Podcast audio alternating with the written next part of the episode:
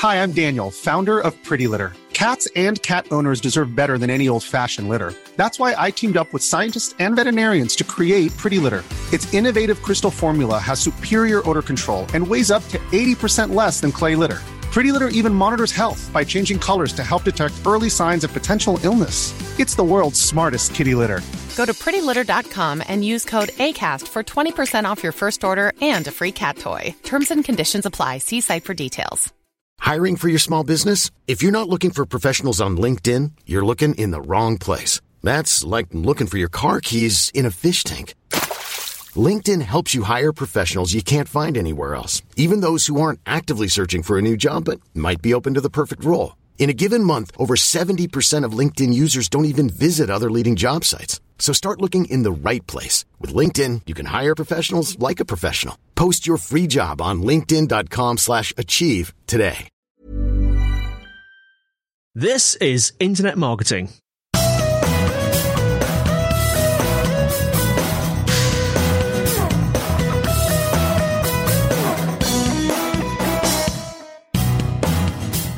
Hello and welcome to the Internet Marketing Podcast brought to you by SiteVisibility. I'm your host, Scott Colenutt, and with me today is Michael Loban, Chief Growth Officer at InfoTrust. We're going to be talking about understanding the why of user behavior. So, welcome to the podcast, Michael. Thank you, Scott. Wonderful to be here. Excellent. I'm really looking forward to the topic today because a little bit of context for our listeners. Well, one, we haven't discussed too much about surfacing user behavior insights and then how to influence users based on those insights recently. And number two, I know, Michael, that you, this is very much a day to day obsession for you. I've seen your content and congratulations, by the way, on your recent book release. I have that in front of me. Crawl, Walk, Run. Congratulations. How's that feel being an author and having that book out there? It really does not feel uh, much different. Uh, it's obviously been in, in my head and the heads of my colleagues uh, for quite some time now. I've been in the space of digital analytics for over 10 years.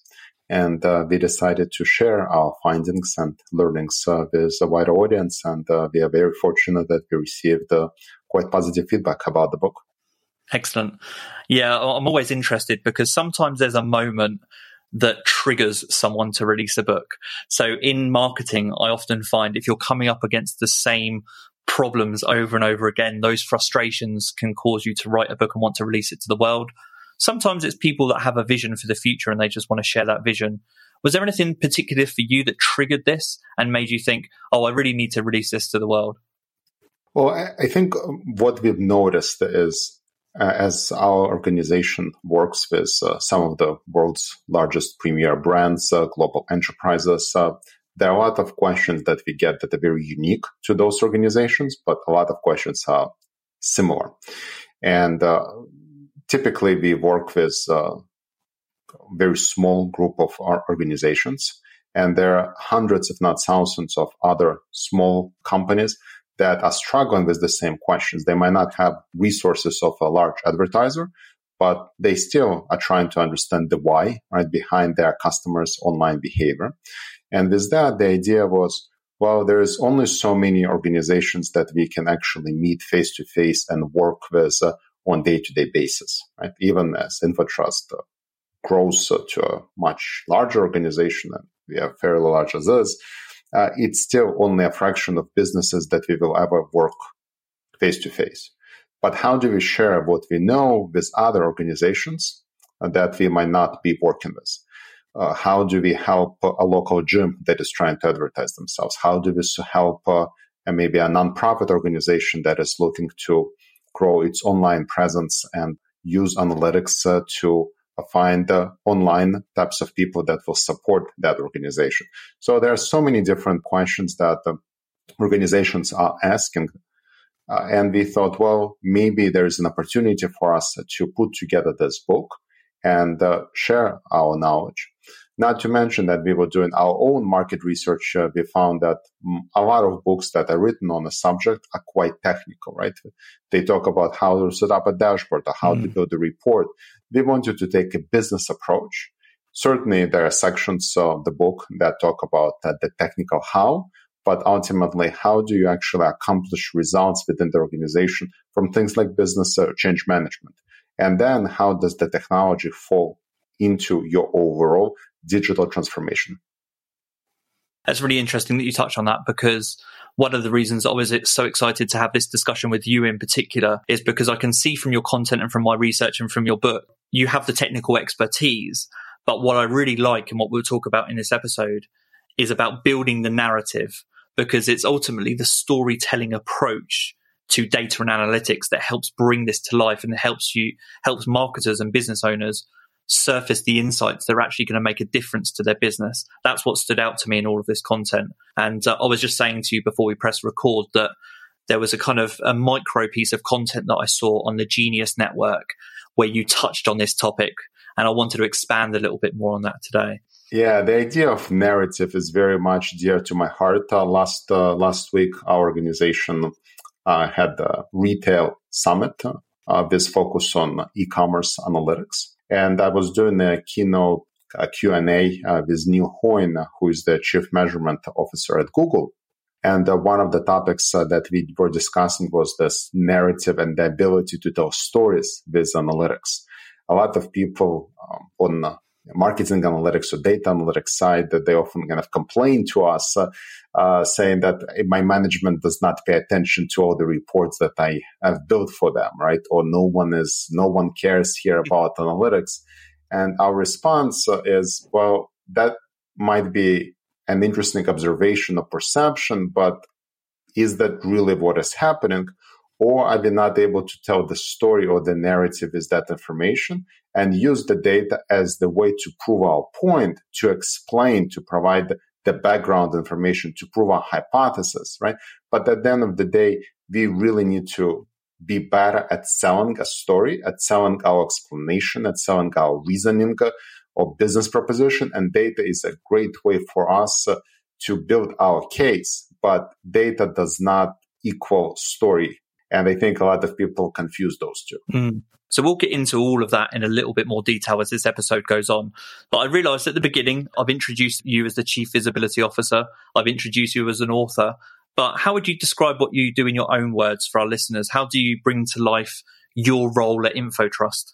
So, as the chief growth officer at InfoTrust, uh, my role is to help and grow the organization. And uh, predominantly, my role is uh, in meeting with our current uh, and uh, prospective uh, partners, clients, and see how analytics can help transform or can help disrupt their business. Uh, with some organizations, uh, we identified very specific, let's say, use case that we work on. For example, can we accomplish better targeting uh, if we start leveraging customer lifetime value models? And in that case, we begin working on a very specific challenge and we put together our solution.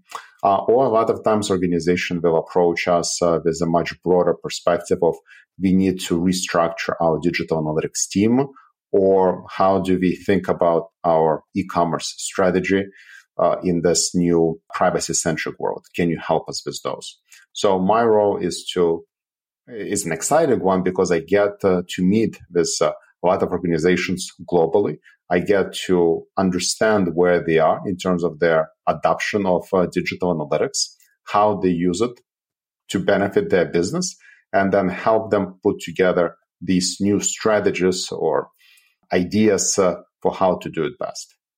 And so that leads nicely onto my first question because before I go into how you recommend people start to understand the why, I think it's all important to know the common pitfalls to avoid. So where do you see most people waste their time? Maybe what frustrates you that you see often? And what do you recommend people avoid doing when they're looking to understand the why? The common pitfall that I still see is uh, organizations, I think, over investing in tools versus people. I think it's fairly easy to uh, see that a typical enterprise uh, might have dozens, uh, if not hundreds of different point solutions, right? We have a digital analytics platform. We have a CRM platform. We have a loyalty program. We have a data management platform. Uh, we have a product recommendation solution that we have on our website. We have a personalization solution that we have on our website. And uh, it, it's very easy to have this Frankenstein of analytical tools uh, that are fused together. And a lot of times organizations do not get the most value out of the products that they pay for. And I think it's uh, not to mention that, uh, you know, we look at it as uh, what are the platforms, um, uh, what are the people that need to be using those platforms, and what are the processes that we need to put in place to successfully use those solutions. Until the organization can answer those three, it probably should wait until just investing money or buying uh, into more solutions and tools. That's uh, probably the big thing that That's I see happening, yeah. especially with organizations that have fairly large digital budgets. Is we, we tend to be very quick at mm. spending them on, on solutions. Mm. And instead, it's more important, you think, to have the, the right people that can ask the right questions to get the most out of those tools if you invest in them. Is that fair? Well, I think that the first question is what are we here really to accomplish, right? Do we want to increase our consumer satisfaction line? Do we want to sell more products more profitably online? Do we want to build our first party data asset? So we have to first understand what is that exactly that we are after. And then uh, we need to look at not just platforms within for the sake of looking at what platforms I can benefit from. But if I do decide that I need a platform, who are the people that will be using that platform? And do I have the right processes for those people to actually leverage those platforms? So you cannot buy a solution without considering the other two components of this, let's say, execution triangle, right? People, processes, and platforms. I've seen it uh, happen way too many times when the organization heavily invests in platforms and then we get invited, hey, can you help us master this solution? Or maybe can you help us bring these uh, tools together and integrate them into one? And the question is, well, how much waste has already been done until we re-engineer, right? How much money has been spent on something that possibly did not work? So that leads me nicely actually to a starting point. So I was going to ask you, where do you recommend people start when they want to surface customer insights? And so it sounds like, and maybe you can elaborate on this, the first thing is know the right questions you, you want to ask about your business. Absolutely. Know the right questions uh, that uh, you, you want uh, to get an answer for, right? Uh, you have a, the better question you have, a better answer you will receive. And so, and mm. the, the question should be really, what is that that we are after, right? What do we want? Uh, what type of behavior do we want to influence, right? We can't control consumers, nor should we ever attempt to, right? But we can see, can I use analytics to better understand their behavior? And what do I need to do to perhaps influence their behavior or help them make the right type of decision? Consumers have uh, tons of different choices, a lot of different products, product ads are being thrown at them. And we can use analytics to make their life and their decision process a little bit easier. There is a great opportunity for us to leverage analytics. And so I know this goes into the framework about building your narrative that I referenced at the beginning. So really this whole questioning process, you have a framework for. And so perhaps can you break down this framework of build your narrative and expand on the who, what, and results part of that? Sure. So when we think about the narrative, is uh, you know uh, it starts with who is our ideal customer because you cannot uh, build the uh, ideal uh, consumer journey for everyone, right? You have different audiences. So the first question is who is our audience? That's why I'm a huge proponent of doing customer lifetime value analysis, trying to understand uh, what group of customers is the one that is most financially beneficial for your business and what is unique about that group of people. Then what does that audience do right now online, right? How do they find our brand? How do they find our products online right now? How do they engage with our website right now? And the narrative can be something as simple as, uh, you know, instead of showing somebody that, hey, time on a website is two minutes or the bounce rate is 30%, right? Those numbers by themselves don't mean much. My narrative might be something along the lines of, let me introduce you to Scott. Uh, Scott is a typical uh, customer for our business. He is between uh, 25 to 35. He lives here and Scott visits our website two, three times a week. Now, when Scott visits our websites, he tends to look at the following products. And then when he looks at the product, he tends to select um, uh, usually one out of five that he looks at, and add them to the shopping cart. But the interesting thing that keeps happening is when Scott adds the product to the shopping cart, he does not complete the purchase immediately. Usually he leaves the product in the shopping cart and it stays there for three or four or five days. And then Scott comes back and makes the purchase. So my hypothesis is that I can make the process more efficient by incentivizing Scott to make the purchase faster. How do we get somebody like Scott because it's not just about one person, right? There is a segment of people that have similar types of behaviors. How do we incentivize them to complete the purchase immediately? Because we know that although, yes, Scott does come back and buys the product within four or five days, there are a lot of people that add the product to the shopping cart, but then ultimately not come back to buy. So if we can incentivize them to complete the purchase right there and then, then we can increase our conversion rate and increase our revenue by X amount of percent. Ready to pop the question? The jewelers at BlueNile.com have got sparkle down to a science with beautiful lab grown diamonds worthy of your most brilliant moments. Their lab grown diamonds are independently graded and guaranteed identical to natural diamonds, and they're ready to ship to your door. Go to Bluenile.com and use promo code LISTEN to get $50 off your purchase of $500 or more. That's code LISTEN at Bluenile.com for $50 off. Bluenile.com code LISTEN. Many of us have those stubborn pounds that seem impossible to lose, no matter how good we eat or how hard we work out. My solution is PlushCare.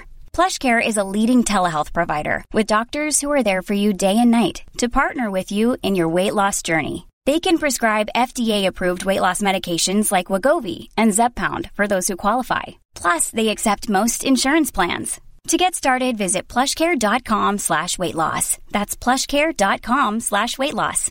Hi, I'm Daniel, founder of Pretty Litter. Cats and cat owners deserve better than any old-fashioned litter. That's why I teamed up with scientists and veterinarians to create Pretty Litter. Its innovative crystal formula has superior odor control and weighs up to 80% less than clay litter. Pretty Litter even monitors health by changing colors to help detect early signs of potential illness. It's the world's smartest kitty litter. Go to prettylitter.com and use code ACAST for 20% off your first order and a free cat toy. Terms and conditions apply. See site for details. What I just did is basically I analyzed the report. Based on the report, I understood what it seems like uh, the journey of a typical customer named Scott. And now I'm building hypothesis for how I can influence the behavior. Now it becomes much easier for me to present this to my executive team, to my leadership team, not to mention think through the solutions for how to address the problem that I've identified. So that to me is how you construct really a narrative. You look at the reports, you look at the dashboards that are available to you, and then you are trying to visualize. So what does this actually mean from the behavior standpoint? Consumers don't think in bounce rates over each time on the website. When you buy something on Amazon, do you think about, I've spent two minutes on this product page. It's time for me to go to another product page. No, we don't do that. So really to understand what is happening, we need to construct this narrative and really think about the consumer, the user, not about the metrics. And so it's fair to say then that, and I think this loops back to the beginning of the conversation, that you think one of the, the downfalls of marketers, perhaps analysts sometimes, is that they go to senior figures and perhaps they present the data or a dashboard or they focus on visualization, for example, more so than the narrative, which is an area that's key to achieve buy-in from senior figures, peers, prospects. Is that fair? I think we need to be very clear that data is part of the narrative, but it's only part of the narrative, right? Hmm. When I show somebody a report or a dashboard, and uh, you know it says our drop drop off rate is twenty percent, it's like okay, well that's part of the narrative, but help me understand what it actually means from the consumer standpoint, right? So we need to think through what consumer actions lead to a certain metric or this metric measured something that actually happened on the website. So we need to be able to translate numbers to actual actions and vice versa. And when we are able mm-hmm. to really explain, here's what consumers are doing. And by the way, I know this not just because it's in my gut and I have this feeling, but because my data is telling me this, now I can prove it. And most importantly, because I have data, now I can form a hypothesis of how to test this. We have to identify something that is uh, working or not working and then build a hypothesis for how we can fix this or change this. And on a day to day basis for someone like yourself, Michael, does that mean that you are equally in a product like Google Analytics as much as you are on the website, kind of following the user journey or assuming a user journey and writing your narrative? Are you in both parts equally? Very much so. So I uh, use obviously Google Analytics and the full suite of uh, Google uh, products that are part of a Google Marketing Platform. I yeah. might also be using a number of other solutions for, let's say, heat mapping to understand. And yes, a lot of times when I'm looking at a set of reports or dashboards, I will go to the client's website and I will try to understand. So what is this actually telling me? What types of behaviors are impacting these metrics? Is this accurate observation or not? We use tools like Google Optimize or Optimize 360, which is a, paid platform. And we structure A-B tests uh, and we see how different uh, changes on a page or how different uh, changes uh, with some on-site elements will impact consumer behavior. And I know one question that comes up when I work with either analysts or particularly with content marketers, because everything that you described about the hypothesis and the narrative fits in with what we describe as audience profiling or persona development, which it sounds like the concept of that is something you believe in. But one area that I see people struggle with is how many personas. So, for example, if you have more than one target audience, does this process, does this framework that you're talking about scale? Can you apply it if you have four or five target audiences. Do you think that's possible? Definitely. Now, not all of it will be as manual, but uh, I think with mm. uh, AI and uh, machine learning uh, capabilities of tools like Google Cloud, you can do a lot uh, of that. I mean, the whole idea of, let's say, personalization uh, is that every consumer, if you will, is different. Now, you will not necessarily be able to build a narrative for 1 million customers, right? But there are certain trends that you will always see that mm-hmm. are specific to maybe certain groups of people. Now, the key thing uh, to keep in mind here is uh, it's one thing for me to say, look, I have different uh, audiences, I have different customers, and I want to better understand each one.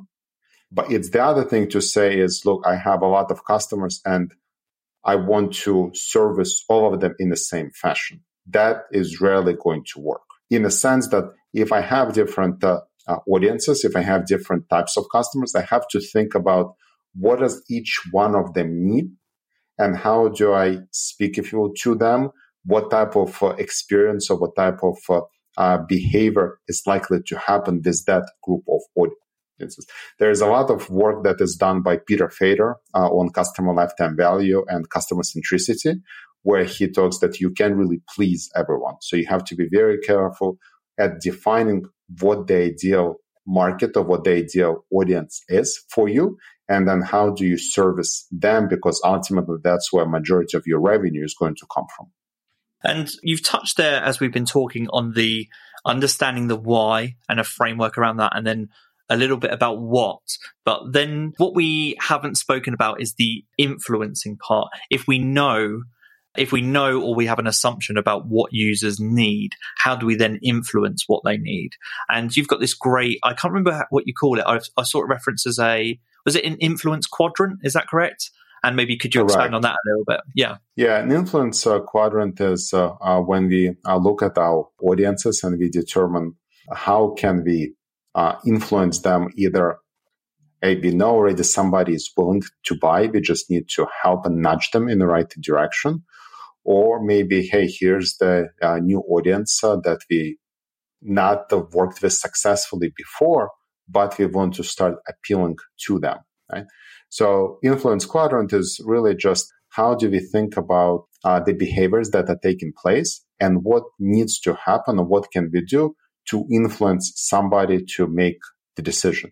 Now, going back to our example, let's say if you leave your uh, product in the shopping cart, right? If my idea is, well, I want to influence your behavior and help you buy faster, I might say, let's test sending out more emails during the first, let's say, 24 hours to bring you back. Or I might say, well, let's test uh, giving you some kind of offer when you add the product to the shopping cart. So you expedite the purchase. So now I begin really testing different uh, value propositions uh, and see which one is going to have the desired outcome. Yeah, and I think it really comes to life this influence quadrant when it's visual. So on this podcast, what I'll do is I'll link in the show notes to either I think I saw it in an article, maybe a video where you discuss the influence quadrant, but I'll link to that so people can see it. But what I was thinking as I saw it is I always see marketers, again, analysts, business owners struggle with, you know, once they've identified an insight, how do they approach influencing that behavior? Mm-hmm. And sometimes that can be quite overwhelming. So I really like this framework because it really breaks down a very simple approach to, you know, the natural thing that people do is they do one of two things. They either say, they either go from gut instinct and opinion and they say, I think this will make a difference, so I'll do this or they'll refer back to A B testing. Let's test it. But sometimes neither of those things are what's needed to achieve what you reference, I think, as exponential growth or exponential influence, which is breaking into new markets. So I really like that framework for helping solve that problem and overcoming that that overwhelming feeling that happens once you've identified an insight. And I think there's a lot to be said uh, for marketers to use the scientific method, right, to form a hypothesis, to test, validate those hypotheses. Uh, I recently heard the, the po- podcast with Adam Grant about his new book, uh, and uh, he he talked about a study that was done, I believe, in UK, in England, where a group of uh, students that wanted to be entrepreneurs they started the businesses, but the difference was one group just started with the knowledge that they had. And the other group was taken uh, through the scientific process so they understood the value and the importance of testing your hypothesis. And on average, the group that was exposed to the scientific method performed much better at running their business or startup idea. No, that's really interesting. And I think what that's what I like here is that you've been able to, in this framework, combine what I often see as a tricky area of you tend to get people that are more creative and have a storytelling ability or analysts that more have that have the logic or scientific ability. But your frameworks that you reference and some of the things that you reference in the book is kind of meeting of the two worlds and it's probably why you're in the role that you're in. It's the kind of the happy medium between the two of understanding the business impact of those things and then also that storytelling ability is so unique. And typically you associate that with more creative marketers. So content producers, mm-hmm. content marketers. And you just touched on Adam Grant there. But what, what I wanted to close out today's podcast with, I know you mentioned at the beginning that it can be a pitfall to just think that tools are going to be the answer. So I don't want to give that impression to our listeners. But what I am curious about is there are certain tools, services, frameworks, or resources that help marketers understand why. So the one that comes to mind for me are tools like Hotjar, where you can see recordings, uh, or you can see heat maps. Are there any examples of things that come to mind for you apart from the Google suite of products that you really love in this area of understanding user behavior? Certainly, uh, Google uh, suite of products, and uh, now we are using uh, Google Cloud more and more, which has mm-hmm. amazing mm-hmm. capabilities. you have access to a lot of data, and if you know what you're looking for, you'll find a lot of valuable insights. But knowing what to look for is absolutely essential. Uh, as far as other solutions, uh, obviously you've mentioned Hotjar. I do like heat mapping tools because um, they add uh, a little bit of other perspective, if you will, uh, to reporting or dashboards that are available. I am a big fan of Looker, data visualization uh, system that was recently acquired by Google, and really a lot more than just a data visualization. Uh, as far wow, as other man. solutions, I think Quantum Metric, uh, which I recently began uh, using and learning more, is is quite powerful. But um, you know, as as somebody who speaks quite a bit about the importance of narrative.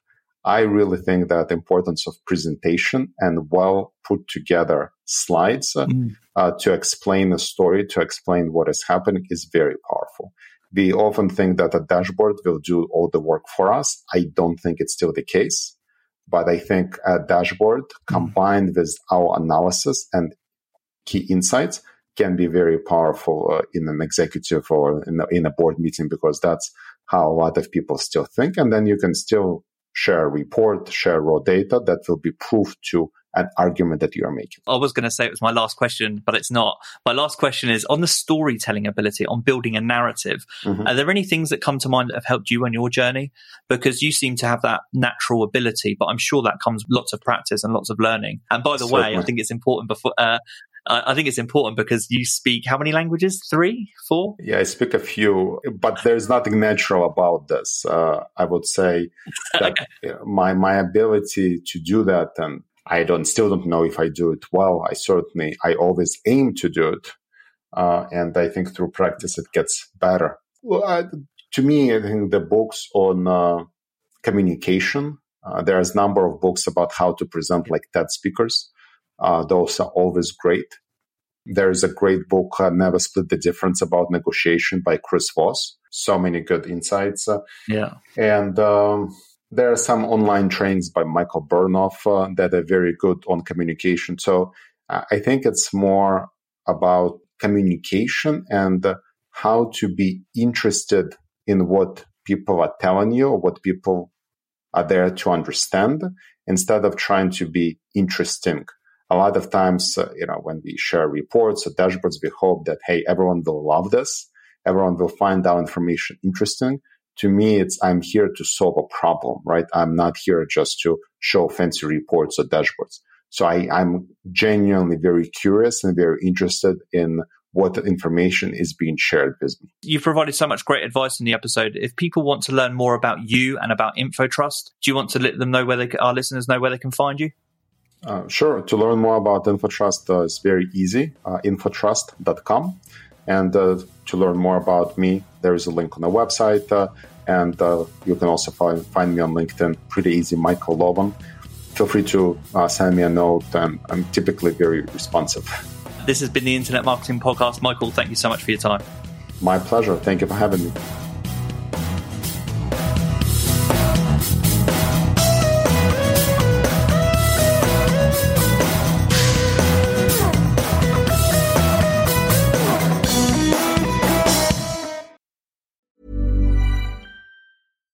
Hi, I'm Daniel, founder of Pretty Litter. Cats and cat owners deserve better than any old fashioned litter. That's why I teamed up with scientists and veterinarians to create Pretty Litter. Its innovative crystal formula has superior odor control and weighs up to 80% less than clay litter. Pretty Litter even monitors health by changing colors to help detect early signs of potential illness. It's the world's smartest kitty litter. Go to prettylitter.com and use code ACAST for 20% off your first order and a free cat toy. Terms and conditions apply. See site for details. Planning for your next trip? Elevate your travel style with Quince. Quince has all the jet setting essentials you'll want for your next getaway, like European linen, premium luggage options, buttery soft Italian leather bags, and so much more. And is all priced at 50 to 80% less than similar brands. Plus, Quince only works with factories that use safe and ethical manufacturing practices. Pack your bags with high-quality essentials you'll be wearing for vacations to come with Quince. Go to quince.com slash pack for free shipping and 365-day returns.